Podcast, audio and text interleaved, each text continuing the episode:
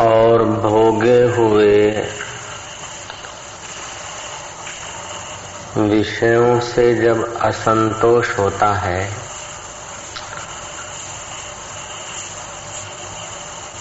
तब अनदेखे और अन अनुभव किए हुए ईश्वर पर आस्था जगती है। भोगे हुए देखे हुए विषयों में अगर आदमी उलझ जाता है तो अनदेखा और अन अनुभव किया हुआ सत्य अछूता रह जाता है। भोगे हुए और देखे हुए विषयों के पीछे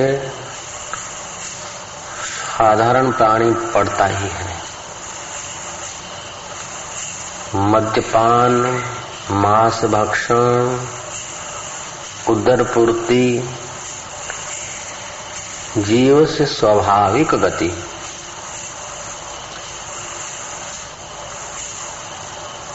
स्वाभाविक प्रवृत्ति, निवृत्ति महाफल। खाना, पीना भक्ष अभक्ष में फिसल जाना, ये जीव की स्वाभाविक गति। मनुस्मृति। लेकिन निवृत्ति महाफला भोगे हुए में, देखे हुए में, नश्वरता का दर्शन करके उनसे निवृत्त होना, ये महाफल को। तो जो भोगे हुए, देखे हुए में आस्था, भोगे हुए और देखे हुए में जब अतृप्ति का अनुभव होता है अर्थहीन अनुभव होता है, तब बिन देखे में आस्था होती है। समझ रहे ना बिन भोगे में आस्था होती है। और वही आस्था श्रद्धा, प्रेम, समर्पण, त्याग, सहन शक्ति, विवेक, वैराग, षट संपत्ति, मोक्ष की इच्छा, ये सब पैदा कर देती है। सारे अनर्थों का कारण है, सारे दुख और मुसीबतों का कारण है अहंकार। अहंकार आया कि अहंकार से आक्रांत होकर कोई कर्म करा तो पुण्य क्षीण होता है, शांति क्षीण हो जाती है, विवेक क्षीण हो जाता है। और विवेक क्षीण होता है, तभी अहंकार पुष्ट होता है। हकीकत में ईमानदारी से देखा जाए तो जो कुछ हमारे पास है, मकान, दुकान, ज़मीन, जायदाद, कोई भी चीज़ हमारी अपनी नहीं है। सर भी हमारा अपना नहीं है। तो ईश्वर की उस अनंत की वस्तु में अपनेपन का दावा करना ये बेईमानी है। तो ये बेईमानी अहंकार से होती है। अनंत ईश्वर अनंत ब्रह्मांडों का अधिष्ठान स्वरूप जो ईश्वर है, उस ईश्वर की कुछ वस्तुएँ लेकर उस पर हम लोग अपनी मोहर लगा देते हैं। ये बेटा मेरा है, चिंता आ जाएगी। हज़ार बेटा अस्पताल में पड़े हो। हज़ार बेटा लव मैरिज करते हो, बीमार पड़े हो, तंदुरुस्त हो, हवाई जहाज़ में उड़ते हो कि हवाई जहाज़ में गिरते हो। दुख सुख नहीं होता, मेरापन होता, उसका टेंशन होता है। हज़ार गाड़ियाँ, मोटर इधर उधर होती है, कोई दुख सुख नहीं होता। जहाँ मेरापन होता है, वहाँ होता है। और मेरापन जितना प्रगाढ़ होता है, उतना दुख सुख प्रगाढ़ होता है। मेरापन जितना छिछरा होता है, धुंधला होता है, दुख सुख उतना धुंधला होता है। और मेरापन नहीं है तो कोई दुख नहीं, कोई ममता नहीं। तो ईश्वर की अनंतता पर ध्यान न देकर अपने छोटे अहम को केंद्रित करके जीव देखे हुए, भोगे हुए विषयों के पीछे अपने को बहाता है। तो छोटा हो जाता है, लाचार हो जाता है। अब देखे हुए, भोगे हुए विषयों की नश्वरता, तुच्छता जब समझता है, तब अनदेखे पर आस्था होती है और जीव धीरे धीरे धीरे धीरे ऊपर उठता है। फिर वो अव्यक्त को प्यार करता है, जो देखा नहीं और भोगा नहीं जाता, लेकिन उसमें अहम मिटाया जाता है। उसमें देखने वाले को ही तल्लीन किया जाता है। जिससे देखा जाता है, उसको देखने के लिए आप स्वतंत्र नहीं रहता। जैसे अंधेरी कोठरियों में है, तब तक तो फानस या टॉर्च की ज़रूरत है। अंधेरी कोठरियों से निकलने तक तो टॉर्च की ज़रूरत है। और बाहर सूरज को या पूनम के चाँद को देखना है तो क्या टॉर्च करेगी भैया? सूरज को देखने के लिए टॉर्च क्या काम करेगी? ऐसे ही अनदेखे को जब देखने की इच्छा होती है तो जिससे अंधेरी कोठरियों में देखा जाता है तो अंधेरी कोठरियों से बाहर आने तक टार्च की, फानस की ज़रूरत पड़ती है। फिर टार्च या फानस का प्रकाश, उस प्रकाश में, सूर्य और चंद्रा के प्रकाश में तिरोधायित हो जाता है। ऐसे ही देखे और भोगे हुए चीज़ों से जब आस्था उठ जाती है उपरामता होती है तो अनदेखे अनभोगे को पाने की इच्छा होती तो अनदेखे अनभोगे को पाने की जब इच्छा होती तो पाने वाला का अपना जो ढिम है, टिमटिमाता जो है बुद्धि वृत्ति का प्रकाश, वो उसमें लीन हो जाता है। वो वही स्वरूप हो जाता है। तो हमारे चैतन्य स्वरूप परमात्मा से वृत्ति उठती है। तो जैसे भाला के नोक में तेज नोक होती ना, भाले की, सुई की तेज नोक होती ऐसे हमारी वृत्ति के अग्र भाग में, जैसे सुई के आगे भाग में, भाले की नोक के आगे भाग में ऐसे ही हमारे वृत्ति के अग्र भाग में उस चिदाभास का प्रकाश होता है, परमात्मा के रिफ्लेक्स का। तो जहाँ जहाँ वृत्ति व्याप्ति होती है, वहाँ वहाँ फल व्याप्ति होती है। फल व्याप्ति क्या? मैं यहाँ बैठा हूँ।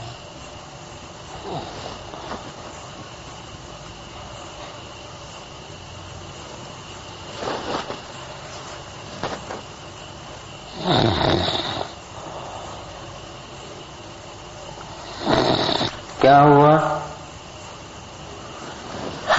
मुझे खबर नहीं कौन आया, कौन गया। क्या हुआ? खबर नहीं। क्यों? कि वृत्ति व्याप्ति नहीं, वृत्ति कुंठित हो गई वृत्ति व्याप्ति नहीं है। हमारी वृत्ति जब इंद्रियों के द्वारा बहिर्मुख होती है तो जागृत जगत स्वप्न में आती है, हिता नाम की वृत्ति में आती है तो स्वप्न जगत। और वृत्ति जब कुंठित हो जाती है तो नींद की अवस्था। लेकिन वृत्ति जहाँ से उठती है, वो अनदेखा है, अनभोगा है। उसको देखने की जब इच्छा होती है तो संसार को जब देखते हैं तो वृत्ति जहाँ जाती है तो वृत्ति के अग्र भाग में उस चेतन की किरण जाती। जैसे आप पूरे जाते और आपके हाथ में बैटरी तो बैटरी के अग्र भाग में बल्ब और बल्ब के भी अंदर वो जरा सा बल्ब का प्रकाश फैलाने वाला कैसा है? आप इतने बड़े अरे रेलवे स्टेशन, रेलवे ट्रेन को समझ लो। इतनी बड़ी ट्रेन है और आगे लाइट और लाइट का इतना जो फॉक्स है, उसमें इतनी थोड़ी लाइट होती। फॉक्स में बल्ब होता है और बल्ब में भी तार होती, लाइट की कुछ वो जलते। तो ऐसे आपकी जो वृत्ति है तो वृत्ति के अग्र भाग में चेतन का प्रकाश। इससे पता चलता है। तो वृत्ति तुम्हारी वस्तु के आवरण को भंग करती। से घड़ा है तो आपकी वृत्ति ने घड़े के घड़े के ऊपर जो आवरण था, आपके और घड़े के बीच जो पता नहीं चलना था, वो वृत्ति ने पता चलाया। आँखें बंद नहीं तो घड़ा हुआ है तो आपको क्या पता? तो वृत्ति, आँख खुली और वृत्ति गई, आवरण भंग हुआ। जैसे अंधेरा है तो टॉर्च मारी तो उतना अंधेरा भंग हुआ और वो वस्तु दिखी। ये दिखी, वो दिखी। तो बाकी का अंधेरा है, जहाँ जहाँ बैटरी गई, वहाँ वहाँ वो चीज़ दिखी। ऐसे ही जहाँ जहाँ तुम्हारी वृत्ति जाती है, तहां तहां वृत्ति के अग्र भाग में वो तुम्हारा चैतन्य फल व्याप्ति होती तो चंदा को, सूरज को, इसको, उसको, जिसको देखते, सुनते हो तो जहाँ जहाँ सुनने में वृत्ति जाएगी। आप देख रहे एक तक तो सुन नहीं पाएँगे। सुन रहे एकदम ध्यान से तो पास से कौन गुजर गया, वो नहीं देखेंगे। सोच रहे हैं तो देख भी नहीं सकेंगे, सुन भी नहीं सकेंगे। वृत्ति जहाँ है, वहीं तो आप देख सकते हैं, सुन सकते हैं। वृत्ति बिखरी है तो सब थोड़ा थोड़ा साथ में होता है। तो वृत्ति व्याप्ति जहाँ होती है, वहाँ वृत्ति के साथ चिदाभास होता है। उसे फल व्याप्ति कहते हैं, वेदांत की भाषा में। तो इतर चीज़ों को तो वृत्ति व्याप्ति से आप देखोगे। अब वृत्ति व्याप्ति से देखने की आदत है, वो देखने, सुनने, भोगने से जब आपका विवेक जगा और उपराम हुए तो अन देखे और अन सुने पर आस्था होगी। उससे क्या होगी? प्रीति करोगे। प्रीति आपको तो तृप्त करेगी, लेकिन प्रेमास्पद को भी खुश कर देगी। प्रेम तो प्रेमी को तो खुश करता है, लेकिन प्रेमास्पद को भी खुशहाल कर देता है। और भोग भोगी को तो परेशान करता है, भोक्ता को तो परेशान करता है और भोग को भी नाश कर देता है। भोग भोक्ता को तो शक्तिहीन कर देता है, लेकिन भोग को भी नाश करता है। तो वृत्ति से जो भोगा देखा सुना जाता है, वो आकर तो वृत्तियाँ उठ उठ के लीन हो जाती है, इससे तो जीवन खत्म हो जाएगा। ऐसा जब विवेक जगता है, तब अन देखे और अन भोगे में आस्था होती है। आस्था होती है, विवेक जगता है। फिर उसको देखने के लिए वृत्ति व्याप्ति की ज़रूरत नहीं है। वृत्ति वहाँ जैसे अंधेरी कोठरियों से निकलने के लिए तो टार्च की ज़रूरत पड़ी, फानस की ज़रूरत पड़ी। सूरज को, चंदा को देखने के लिए टार्च या फानस की ज़रूरत नहीं पड़ती। ऐसे ही संसार रूपी अंधेरी कोठरियों को, चीज़ों को देखने के लिए तो वृत्ति व्याप्ति और फल व्याप्ति की ज़रूरत पड़ती है। फिर अब इससे जब उपराम हुए तो अपने घर में जब आए तो उस प्रकाशक को देखने के लिए वृत्ति की ज़रूरत नहीं पड़ती है।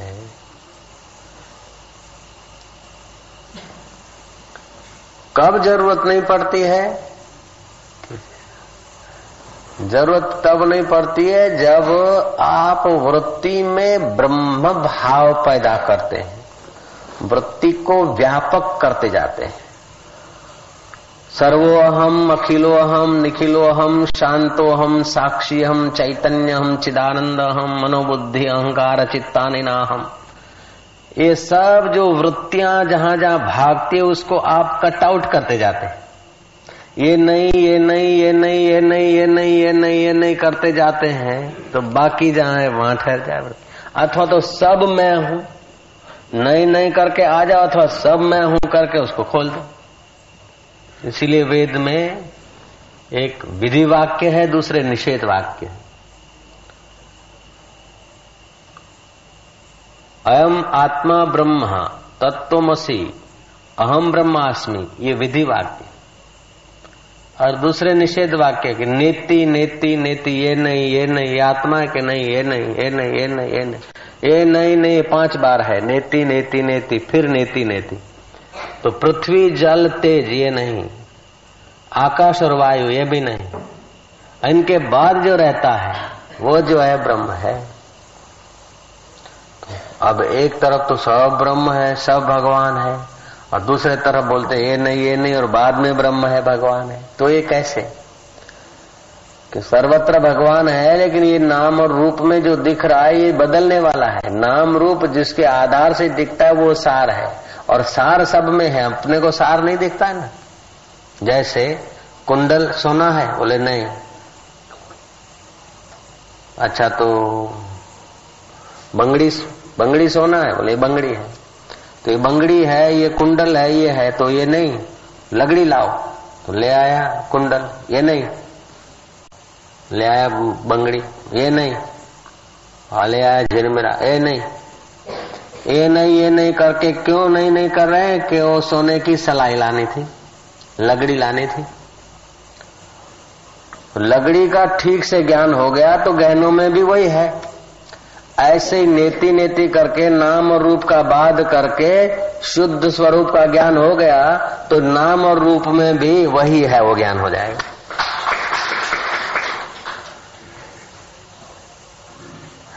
पहले ही अगर कह दे सब वही है तो जो आए वो खाओ, जो आए वो पियो, जैसा आए वैसा करो। तो अंदर का सुख नहीं मिलेगा तो बाहर का सुख भोगे बिना रहेगा नहीं। और बाहर का कोई भी सुख ऐसा नहीं है जो मुसीबत पैदा ना करे, दुख पैदा ना करे। हे राम जी, जो अर्ध प्रबुद्ध है, जो अज्ञानी है, उनको सब ब्रह्म का उपदेश करना माना, उसको गड्ढे में डालना है।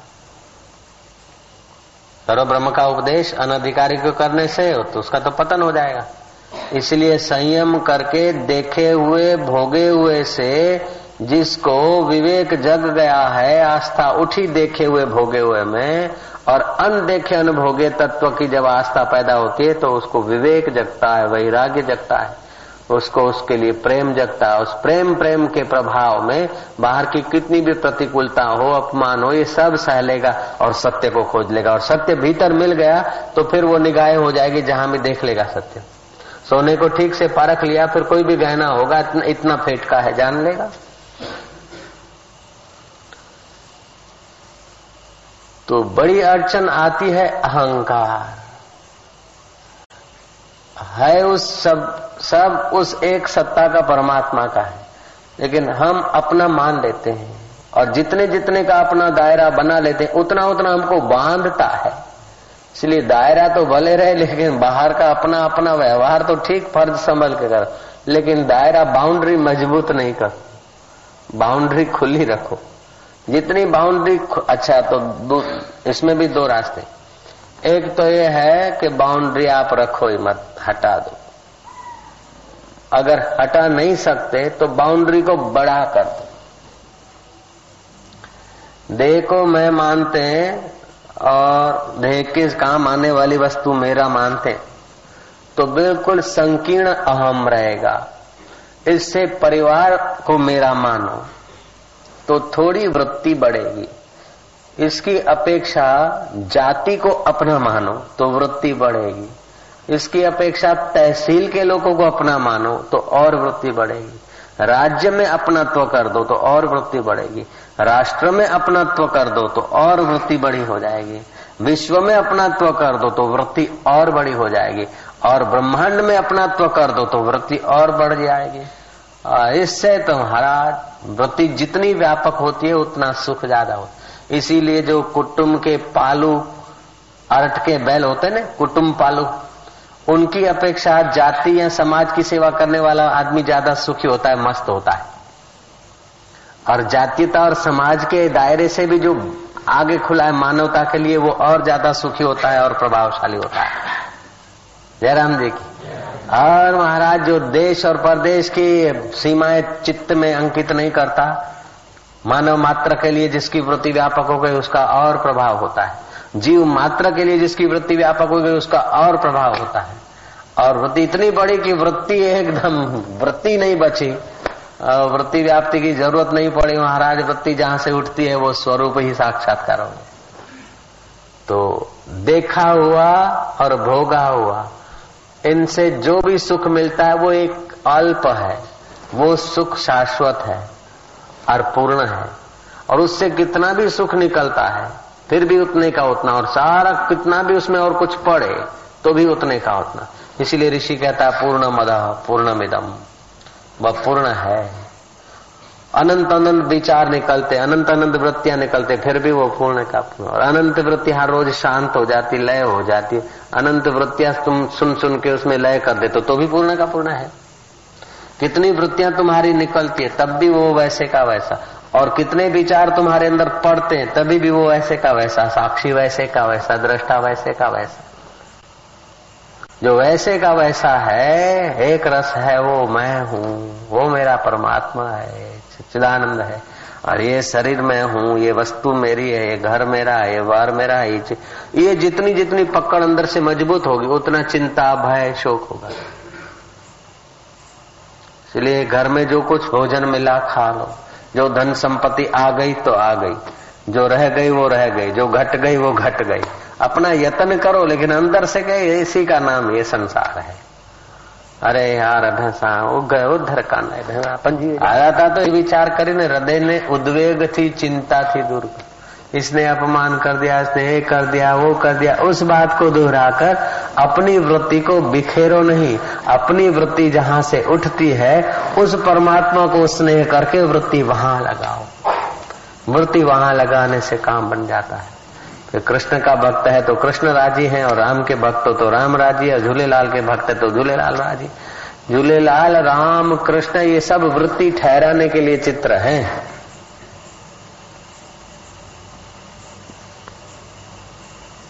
और वृत्ति वहाँ ठहरे तो अच्छा है, नहीं तो फिर वृत्ति को बड़ा कर दो।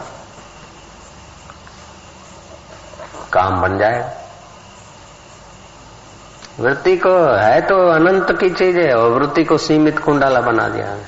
ये मेरी जाति, ये मेरा घर, ये मेरा परिवार, और ये मेरा कर्तव्य। बेटों को पाला पोसा खिलाया पिलाया, शादी कराया, बस ये मेरा कर्तव्य है। इसमें फंस गए, आपने बाउंड्री बना दी। इसीलिए दूसरे के गरीबों के बच्चों को खिलाना, पिलाना, देना वो दान माना जाता है। दान क्या माना जाता है? तो उनको दोगे तो उधर कोई बैठा है, तुमको दे दे। वृत्ति तुम्हारी बड़ी हो जाएगी, तुम जहाँ जाओगे वहाँ तुम्हारे लिए सुखद हो जाएगा। बाकी तुमने दो मन दाना दिया तो दस मन दाना कहीं उधर थोड़े तोल के कोई दे देगा।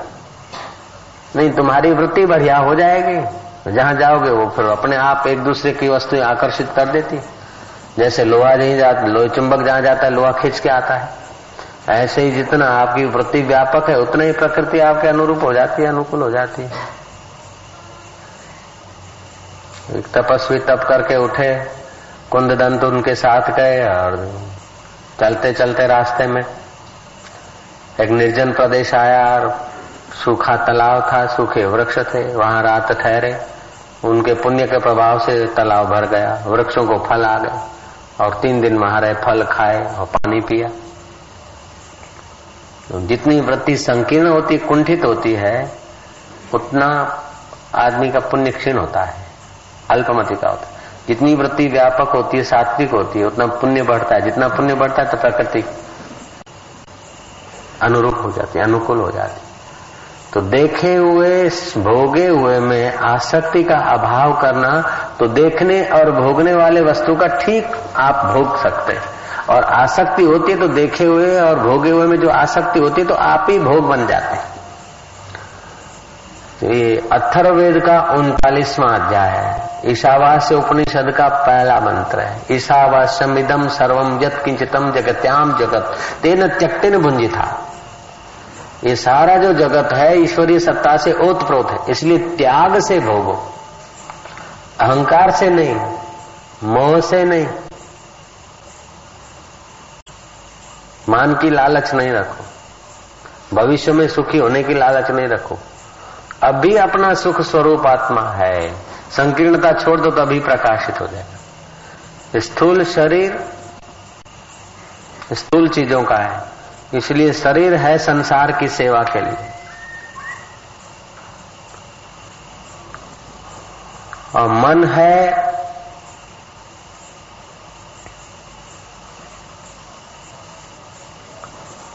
शरीर है सेवा के लिए। और मन है चिंतन के लिए। ऐसा चिंतन न करो जिससे दुख पैदा हो। ऐसा चिंतन न करो जिससे आसक्ति और लोभ पैदा हो। ऐसा चिंतन करो कि चिंतन जहाँ से होता है, उसका चिंतन हो जाए। अब बुद्धि है ज्ञान भरने के लिए और तुम हो परमात्मा के लिए। तो शरीर से काम, मन से चिंतन, ईश्वर चिंतन, ऊँचा। बुद्धि से अपने प्रियतम तत्व का निष्ठा और स्वरूप से आत्मा परमात्मा को स्नेह कर।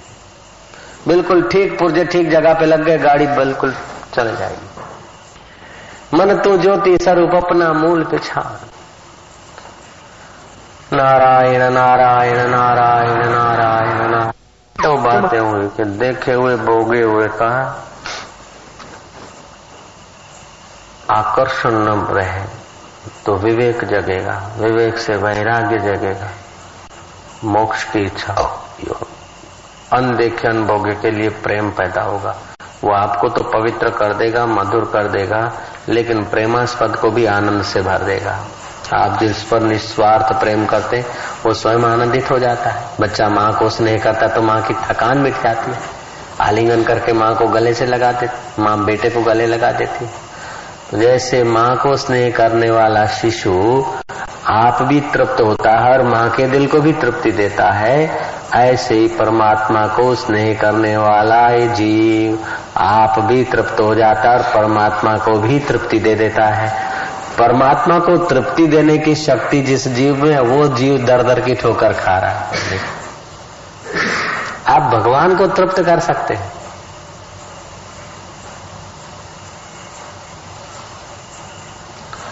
दूसरी बात कि अहंकार। अहंकार प्रेरित जो अहंकार पोषक कर्म है या अहंकार प्रेरित जो कर्म है, वो बांधते हैं।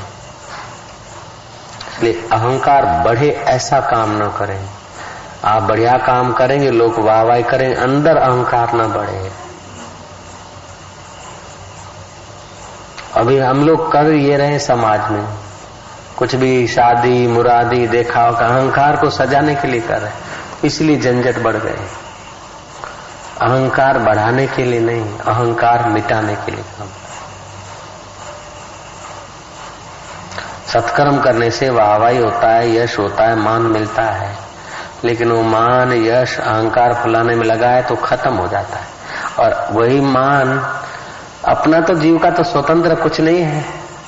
आपने कुछ दिया या किसी की सेवा के तो आपका अपना तो कुछ नहीं भैया। शरीर भी तो अपना नहीं है। तो अपना क्या है? ईश्वर की कुछ चीज़ें चुरा कर अपनी मोहर मार देते जल उसी का, तेज उसी का, वस्तु उसी की, अन्न खाया तो उसी का तो रस भी उसी का। तो रजवीर भी उसी के अन्न रस से मिले। तो उसी से बेटे बने हम, बेटा मेरा है मेरा है। उन बेटों की चिंता है, दो बेटों की तो चार बेटों की बाकी की नहीं। तो गलत मोहर मार दिया ना, इसलिए चिंता है। और फिर उनका उतना विकास भी नहीं होता, जितनी अपने चिंता करते तो विकास उनका रुक जाता है। व्यवस्था करो, चिंता नहीं। तो मेरे पने की मोहर जो प्रगाढ़ है ना, वो दुख देती है। आश्रम मेरा है, सी मोह है, ममता है, अहंकार है तो दुख देगा। बाहर से कहो, डट के, मेरा है। लेकिन अंदर से समझो कि शरीर भी मेरा नहीं है।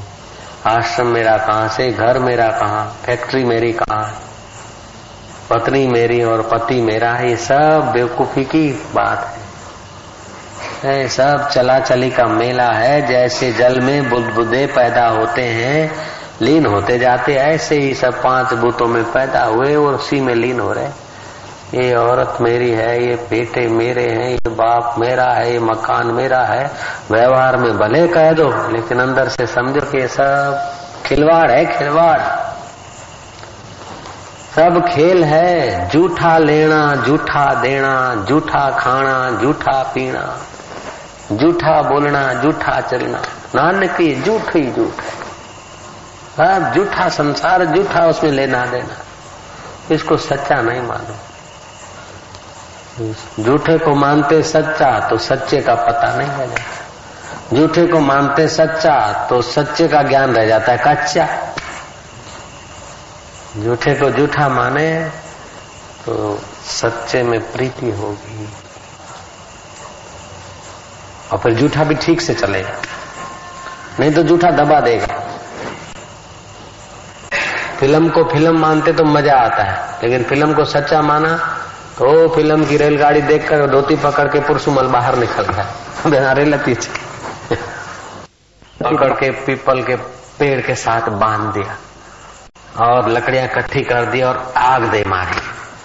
आग दे मारी तो पर्दे की आग थी, फ़िल्म की थी, कैमरे का चमत्कार था।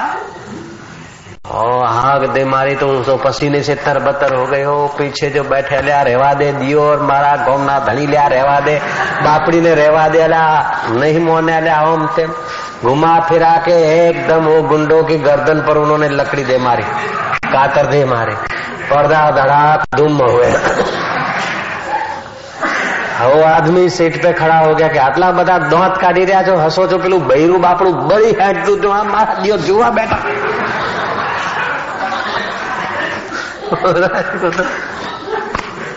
फिल्म में फिल्म हो गई देख रहे थे फिल्म और फिल्म में भी फिल्म हो गई